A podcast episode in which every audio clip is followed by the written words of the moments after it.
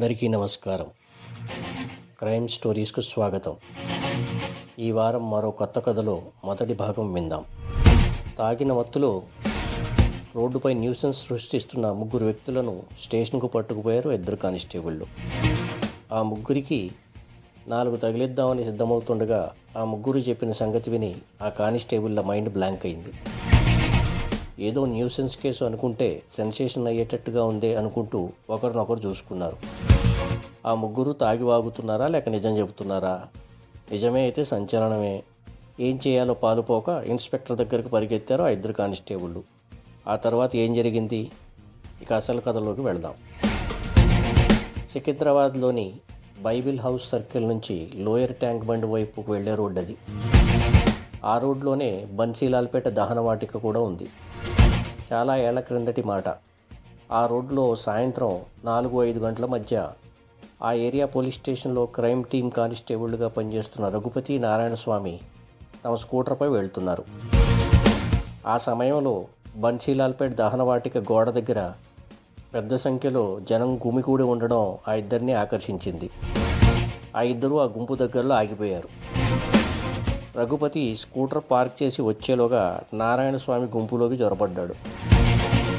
గుంపు మధ్యలో ఇద్దరు మగవాళ్ళు ఒక ఆడమనిషి ఒకరినొకరు ఇష్టం వచ్చిన రీతిలో కొట్టుకోవడం కనిపించింది. నారాయణ స్వామి అక్కడి నుంచే రఘుపతిని స్కూటర్లో ఉన్న లాఠీ తీసుకురమ్మని సైగ చేశాడు.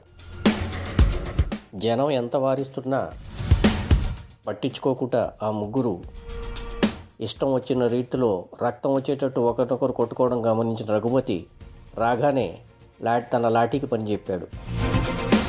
ఇద్దరు కానిస్టేబుల్ లాఠీతో ముగ్గురిని కంట్రోల్ చేసిన తర్వాత వారిని ఒక ఆటోలో వేసుకుని స్టేషన్కి పట్టుకుపోయారు. ఆటో స్టేషన్కి చేరుకోగానే నారాయణ స్వామి ఆ ముగ్గురిని తీసుకుని స్టేషన్లోకి వెళ్ళిపోయాడు. వారిని లాకప్లో పడేశాడు.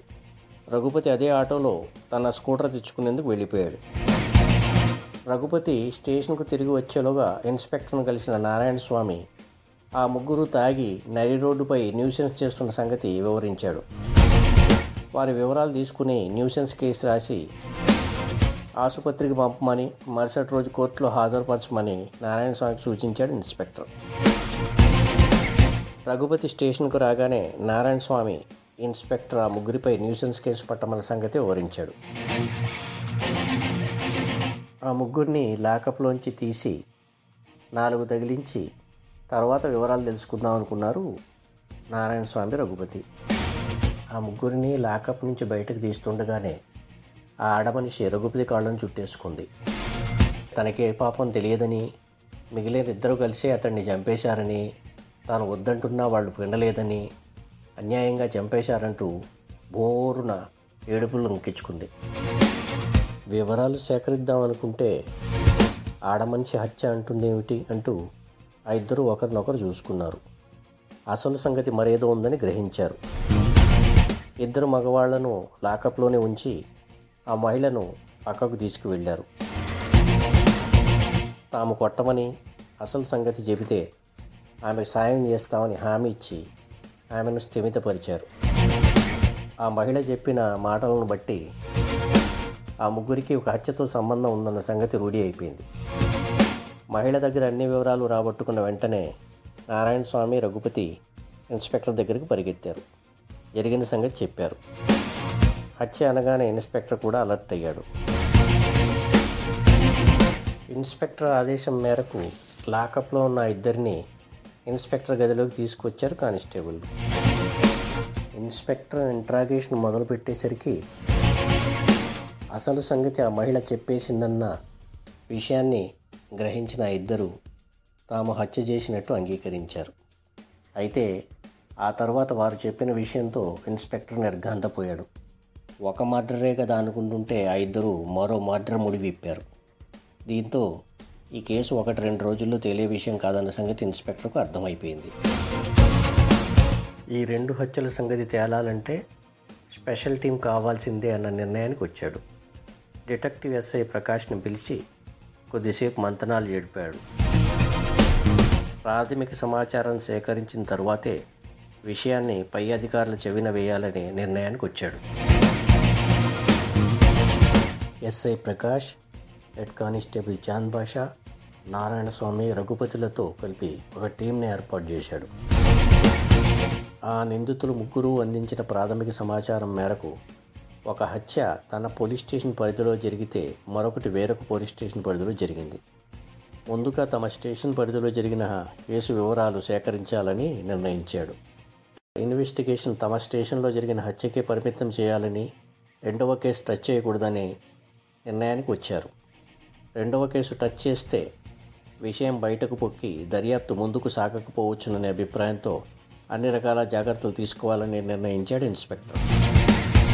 హత్య చేసినట్లు నిందితులు అంగీకరించారు. కానీ ఆ హత్యకు సంబంధించిన ఎటువంటి కేసు కూడా తమ స్టేషన్ పరిధిలో రిజిస్టర్ కాలేదన్న సంగతి గ్రహించాడు ఇన్స్పెక్టర్. ఈ కేసు ఒక కొలిక్కి రావాలంటే సమాచారం అంతా నిందితుల నుంచి సేకరించాల్సిందే తప్ప మరొక మార్గం లేదని రూఢీ చేసుకున్నాడు. మరుసటి రోజు కల్లా తమ స్టేషన్లో జరిగిన హత్యకు సంబంధించిన పూర్తి సమాచారాన్ని నిందితుల నుంచి సేకరించమని ఎస్ఐ ప్రకాష్కు సూచించాడు ఇన్స్పెక్టర్. మన కేసు సంగతి మొదట తేలిపోతే ఆ తర్వాత ఏసీపీ డీసీపీలకు చెప్పి రెండవ కేసు తేలే వరకు నిందితులను ఎక్కడికైనా తరలిద్దాం అని ప్రకాష్కు చెప్పాడు. రెండో కేసు తేలే వరకు నిందితులను ఇల్లీగల్ కస్టడీలో ఉంచుకోవాల్సిందే తప్ప వేరే మార్గం లేదు కదా. ఈ విషయం బయటకు పొక్కితే అందరికీ ప్రమాదం కదా అని ప్రకాష్ని హెచ్చరించాడు ఇన్స్పెక్టర్. ఇన్స్పెక్టర్ సూచనతో నిందితులను విచారించడం మొదలుపెట్టాడు ప్రకాష్. వారు చెబుతున్న వివరాలనే నోట్ చేసుకున్నాడు. హత్యకు ముందు అతడితో కలిసి ఆమె మద్యం సేవించినట్టు నిందితులు ఎస్ఐకి వివరించారు. ఆ సమయంలో ఆ మహిళ కూడా వారితోనే ఉన్నట్టు నిందితులు ఎస్ఐకి చెప్పారు. తమ స్టేషన్ పరిధిలోని ఒక నిర్మానుష్య ప్రదేశంలో నలుగురు పీకల దాకా మద్యం సేవించి మద్యం మత్తులో ఉండగానే అతుడిని బండరాయితో మోదీ చంపేశామని ఆ తర్వాత శవాన్ని ఆటోలో వేసుకుని అక్కడి నుంచి వెళ్ళిపోయామని నిందితులు ఇంటరాగేషన్లో అంగీకరించారు. నిందితులు చెప్పిన వివరాలతో రెండు హత్యలకు కారణం ఆ మహిళనన్న నిర్ణయానికి వచ్చాడు ప్రకాష్. నిందితులు చెప్పిన వివరాల ఆధారంగా అతుడి ఆచూకీ తెలుసుకునే పనిని చాంద్ బాషా రఘుపతి నారాయణ స్వామిలకు అప్పగించాడు ఎస్ఐ ప్రకాష్. నిందితులు ఇద్దరిలో ఒకరు ఆటో డ్రైవర్ సీను కాగా మరొకడు పెయింటింగ్ వృత్తి చేసుకునే పాండు. నిందితులు ఇచ్చిన వివరాలతో సీను పాండు అతడు మల్లేష్ ముగ్గురు స్నేహితులని ప్రాథమిక నిర్ధారణకు వచ్చాడు ఎస్ఐ ప్రకాష్.